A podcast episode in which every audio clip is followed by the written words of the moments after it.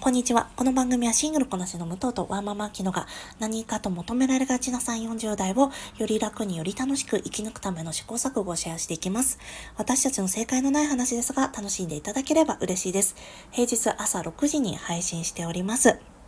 今日は週末の武藤の一人会を行っていきます。どうぞよろしくお願いします。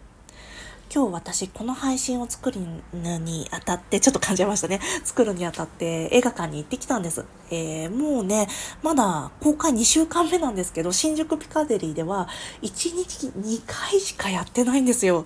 まあ2月9日にね、結構大きな映画がいくつか上映されたから、風切りになったからというのもあると思うんですが、まあ、そのせいもあってね、すごく混んでました。で、私あんまりパンパンのね、映画館で見るの好きじゃないんですけど、やっぱりもう一回見ないと配信作れないなと思って、えー、満席の中行ってきました。で映画の中のセリフにウィレム・デフォーが、えー、マーク・ラファロに向かって言うセリフがあるんです。商談中にね、マーク・ラファロがトイレに行きたいって言い始めるんですよ。で、マーク・ラファロ、まあまあ結構な中年じゃないですか。で、5歳児かは我慢できないのか？みたいなことを言うんですよ。で、そういう時に、まあ、マーク・ラファロはヒャヒャヒャって感じでトイレに行くんですけど、もうそれをね、私の隣のね、中年男性たちに言いたいなと思って。なぜかと言いますと、隣の男性2人がですね、映画中に携帯を見るんですよ。もうそんなに我慢できない ?5 歳かよ。我慢しろよと思って、イラッとしましたね。まあね、こう、公共の場だからさ、私もそういうリスクがあるのを承知で言ってるからしょうがないんですけど、なんかもうそんなに映画館中もスマホ見ないといけないぐらいスマホ大事だったら映画館見ないでずっとスマホ見てた方がいいよって思いましたね。ごめんなさいね。嫌な話から始まっちゃって。で、ちょっとね、今日哀れなる者たちやる前に、えー、一本、エマストーンが制作に関わっている映画をご紹介したいと思います。それが、僕らの世界が交わるまでという映画になります。こちら、哀れなる者たちでも主演を務めるエマ・ストーンがプロデュースに入ってるんですよね。で、こちらは俳優のジェシー・アイゼンバーグが初監督を務めた作品でもあります。で、これがね、ぜひ私たちの番組をね、聞いてくださっているお父さん、お母さん、お父さんはそんなに聞いてないかな？お母さんたちにね、ぜひ見てほしいなと思ったんですよ。で、どんな話かと言いますと、えー、主演がジュリアン・ムーアとフィン・ウォルフハードになります。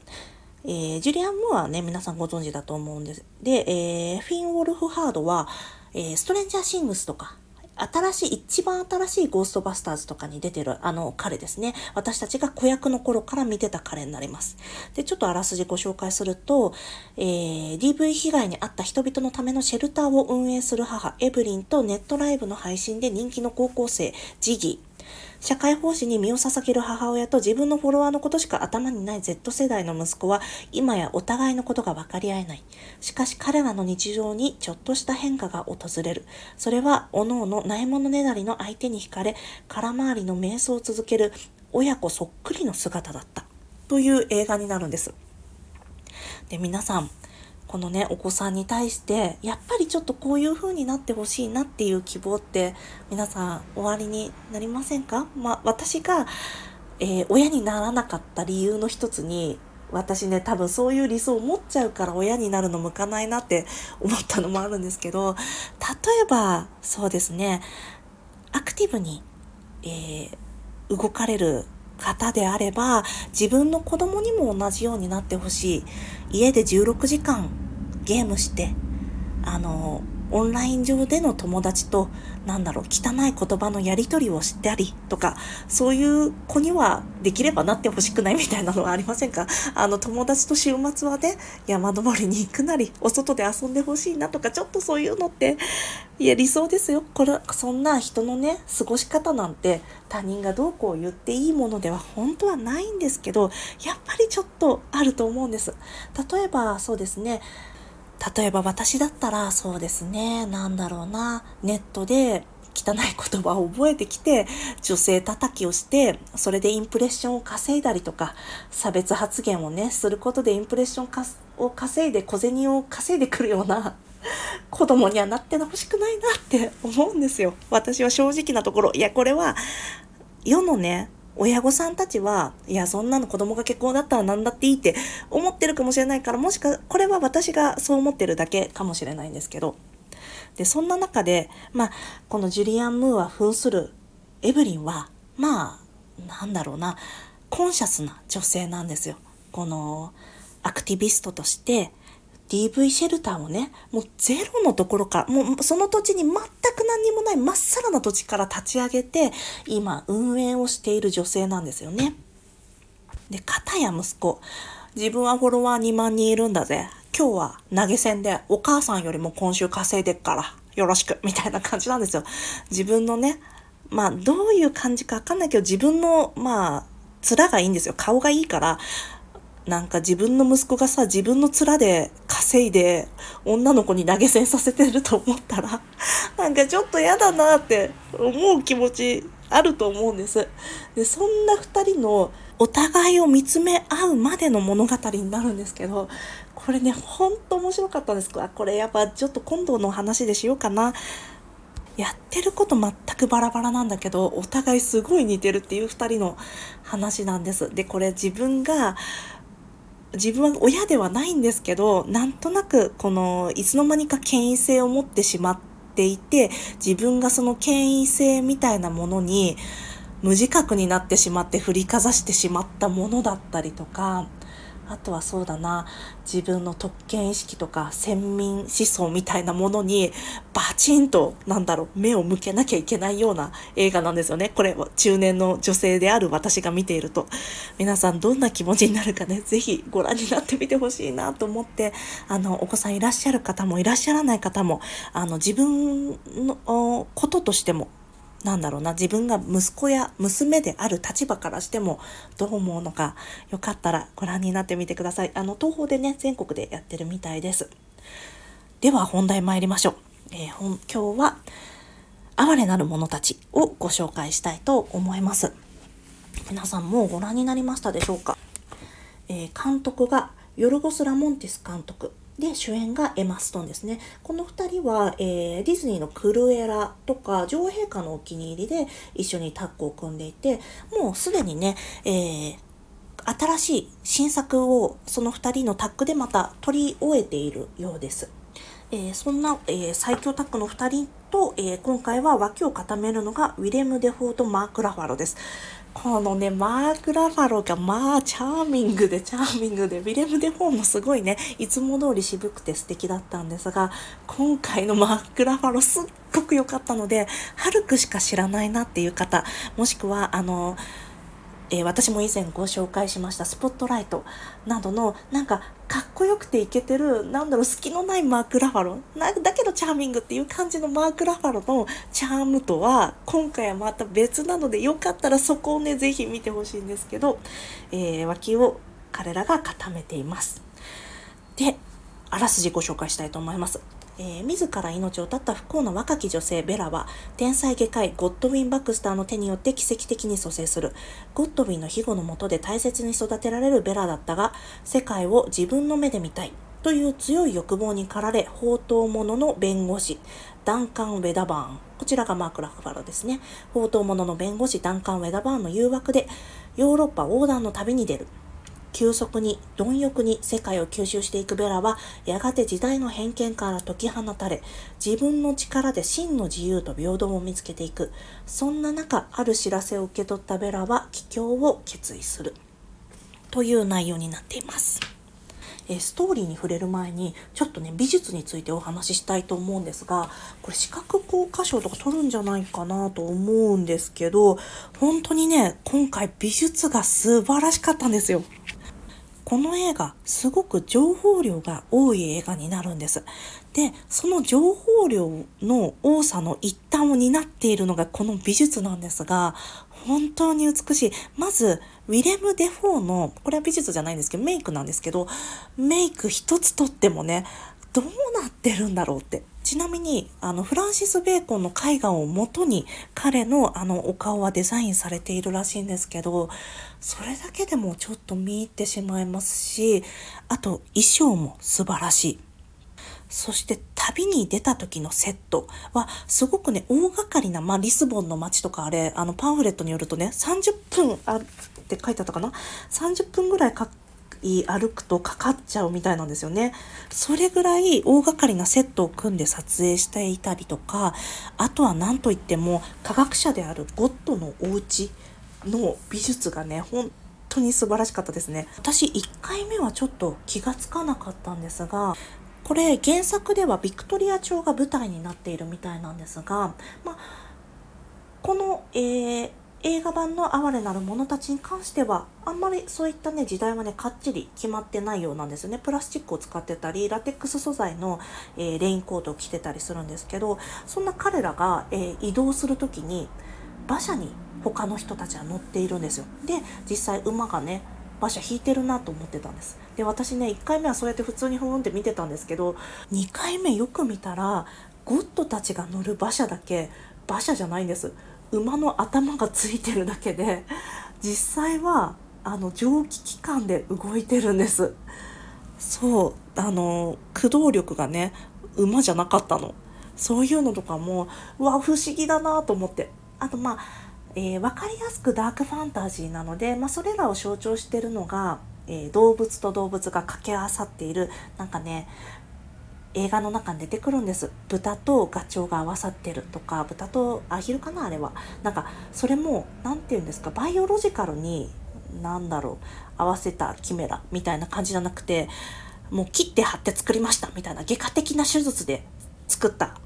2匹ですみたいな感じなんですよ。でそれが、えー、ヤギヤギの犬とかそんな感じのがねいっぱいいたりしてすごい不思議な世界観でストーリーももちろんのことその世界観をなんか追っていくだけでもワンシーンワンシーン見逃せないのでこれちょっと長いんです、えー、2時間20分140分間ぐらい映画があるんですけどこのワンシーンワンシーン見逃せずに結構ねあの、私1回目は夜遅い時間とか見に行って寝ちゃうかなと思ったんですけど全然大丈夫でしたね。面白かったです。本当に見逃せないシーンばかりだなと思いながら見ていました。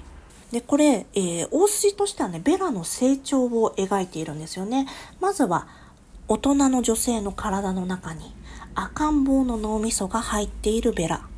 がロンドンでまずゴッドたちと暮らしています。で、そこから、えー、彼女は世界を見てみたいという探求心から宝刀者のえー、マーク・ラファロ演じる弁護士と一緒に旅に出ていくんですよね。でそこから彼女は、えー、その探求心をより羽ばたかせて彼が予期しない成長を遂げていくんですよね。と最初はまず身近な快楽であったりとかお酒とか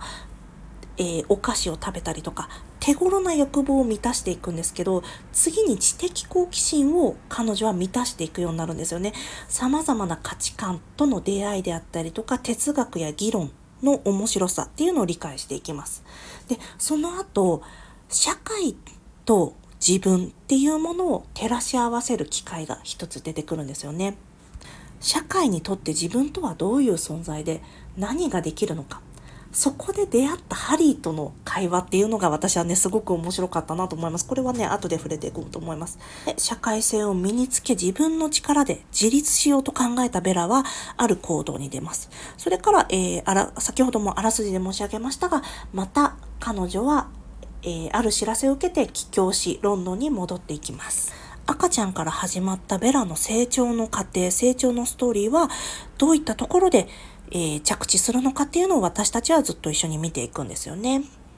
で、そこで彼女が出会っていく男性たちというのがいます。その男性たちはいろんな理由から彼女をの自由を束縛しようとするんですよね。ある人は不正から、ある人は、えー、守りたいという愛情から、ある人は性的な興味関心や、えー、欲望や嫉妬から、で、ある人は支配したいという気持ちから彼女の自由を束縛していきます。そんな男性たちに対する風刺的な視点もこの作品では描かれているんですよね。で、でえー、パンフレットの中で脚本家のトニー・マクナマラがこのように言っています。この映画は女性に対する男性の視点、女性への偏見、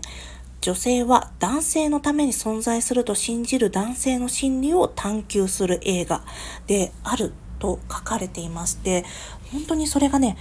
まさになんですよね。特にそれが顕著に現れるのは、マーク・ラファロ演じる宝刀者の弁護士、えー、ダンカン・ウェダバーンなんですよね。彼は最初にベラに出会った時から美しい女性だっていう風に褒めたたえるんです。で、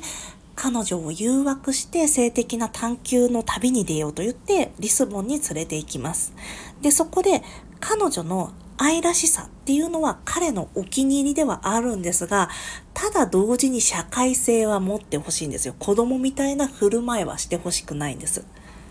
そして彼は彼女に性的な探求心が旺盛であってほしいんですよね。ただ彼女は人々と出会っていく中で、えー、まあ彼は社会的に、えー、ポライトソサエティの中で溶け込めるような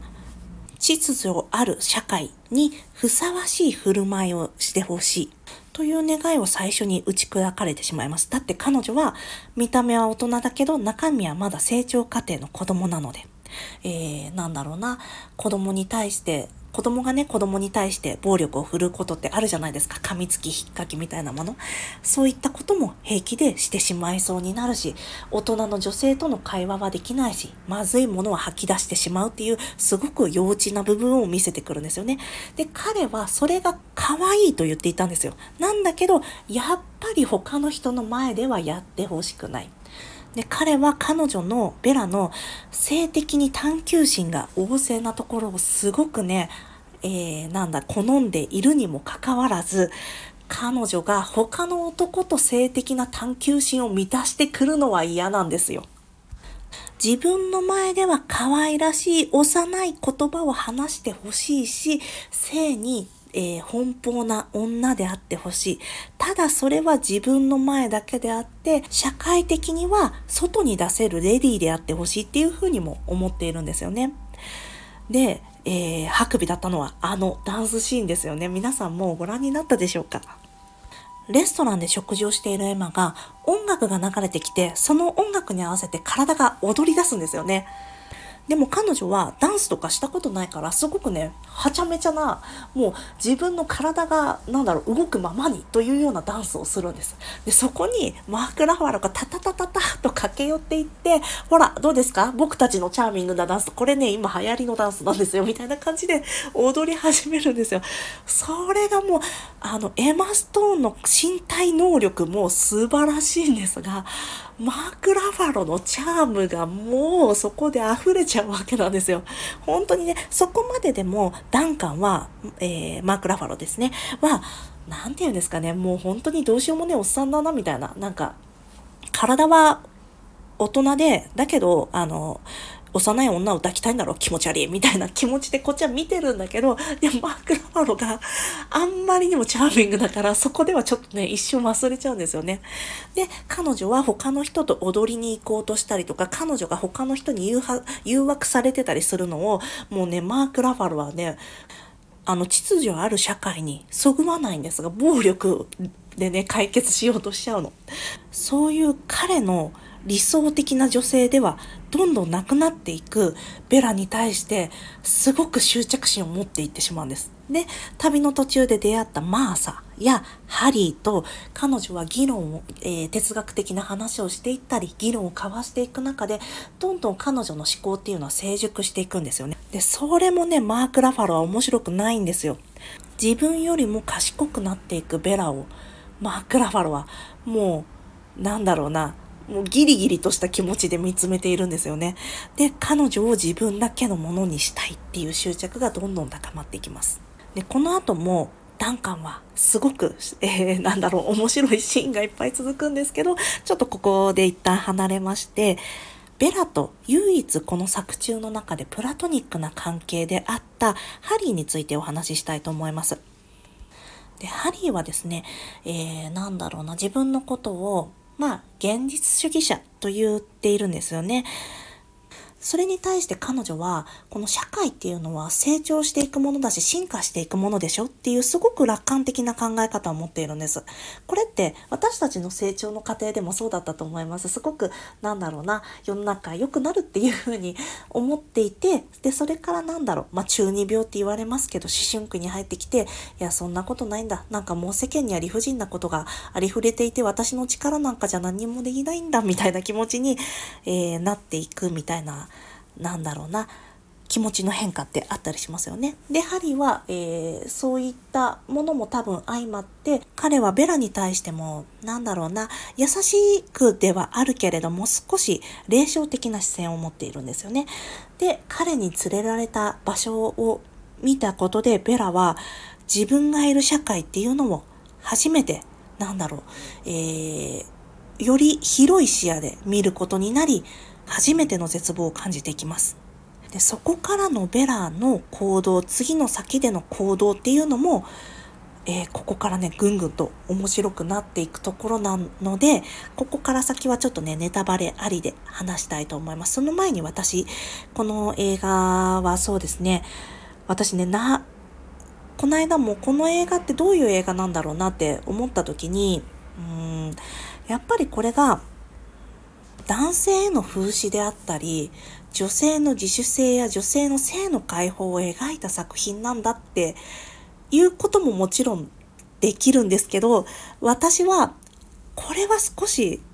男性の都合のいい理想なのではないかなっていうふうに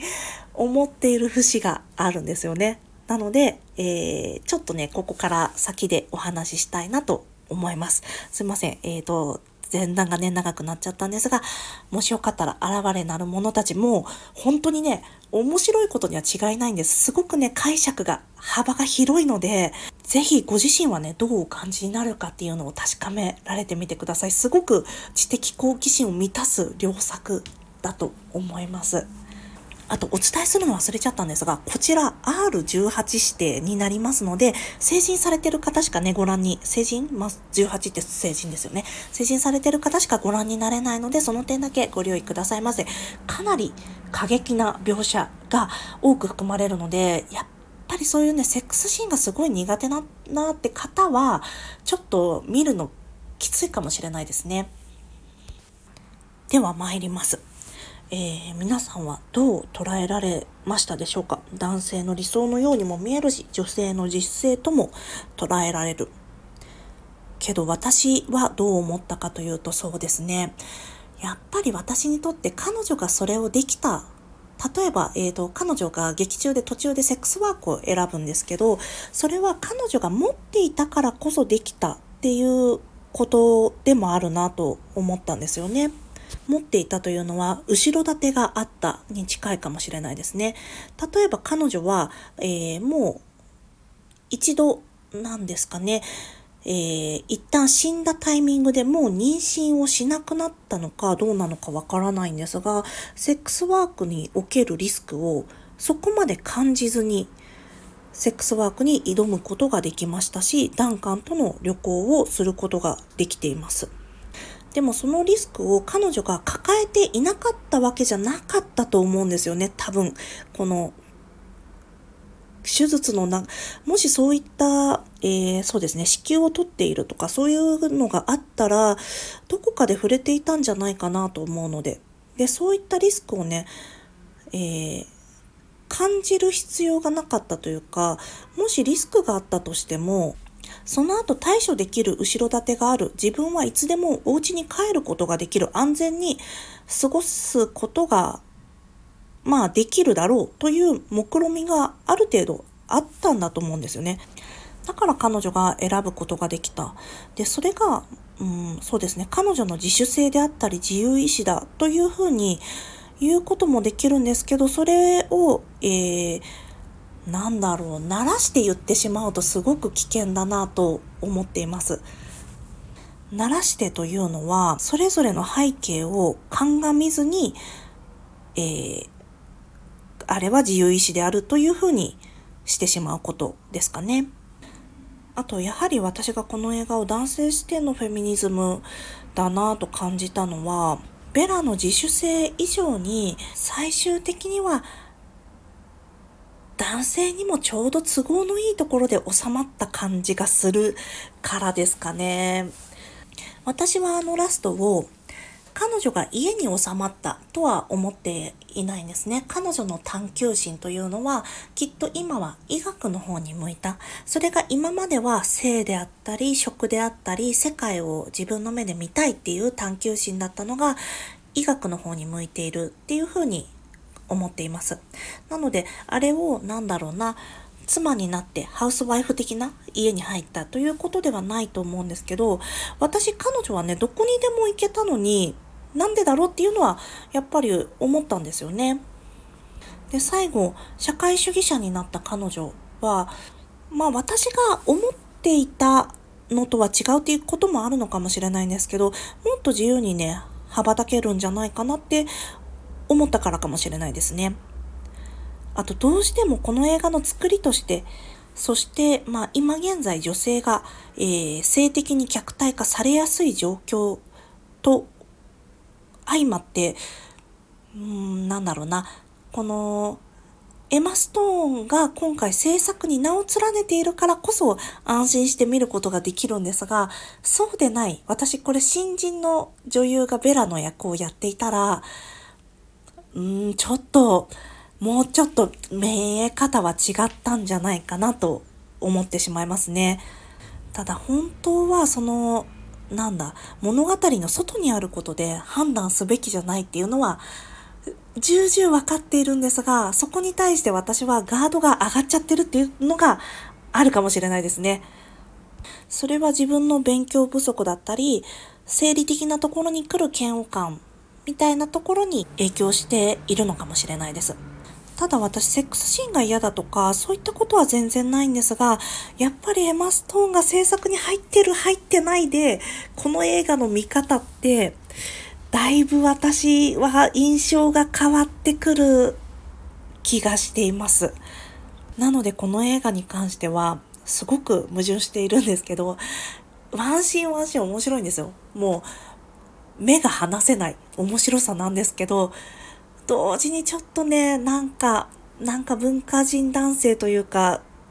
うーん、リベラル男性のやだみみたいなのも、やっぱりちょっと同時に感じてしまう作品ではありますね。うーん、難しいんですけど。ただこれを私が、うーん、第3波フェミニズムに対しての理解が足りてないのかなっていうふうにも思うんですけど、同時に、それって持ってる側だから言えるよね。性の解放、白人の女性が性の解放を叫んでいた時、他の女性たちはどういう扱いを受けていたかなっていうのを考えると、ちょっとやっぱり、もやもやしたものも残るし、歯切れの悪い言い方になりますね。ただ見方によってはすごく面白い、なんだろうな。本当にそれこそ、うーん、監督や脚本家が意図しているように男性への風刺としての映画の面白さは、私もそれはすごく面白かったし、コメディとしてすごく笑える部分ではありましたし、その点は、あの、評価したいなと思っています。という感じで、今回はすごくね、歯切れの悪い、えー、ご紹介となりました。まあ、こんな時もありますね。まあ、もしかしたら私がもう何回か見たら見方も変わってくるとか私の前提知識が少し足りてないっていうこともあるかもしれないのでまあちょっと、えー、どういうふうに今後気持ちが変化していくのかも一緒にね見たいなと思ってます。この映画をきっぱり嫌だって言えない背景に、この女性の性がなかったことにされてるのは確かにそうで、そこを描いたっていうのはやっぱいいなと思っている部分はあるんだけど、でもやっぱ男性の理想じゃね？みたいな気持ちが同時であるっていう感じなんですよね。すいません。長くなっちゃったんですけど、ここで終わりにしたいと思います。皆さん、どう思われましたでしょうか？よかったらハッシュタグやコメントなどで教えていただけますと嬉しいです。あと最近ね、Google フォームにお便りもいただくことが増えまして、本当にありがとうございます。皆様のご意見、ご感想大変励みになっております。では今日も最後まで聞いていただきありがとうございます。この番組はスタンド FM はじめ各種ポッドキャストで配信しております。ハッシュタグ正解のない話、正解が漢字でその他ひらがなでつぶやいていただきましたら私たちがいいねやコメントしに参ります。ではまた次回失礼いたします。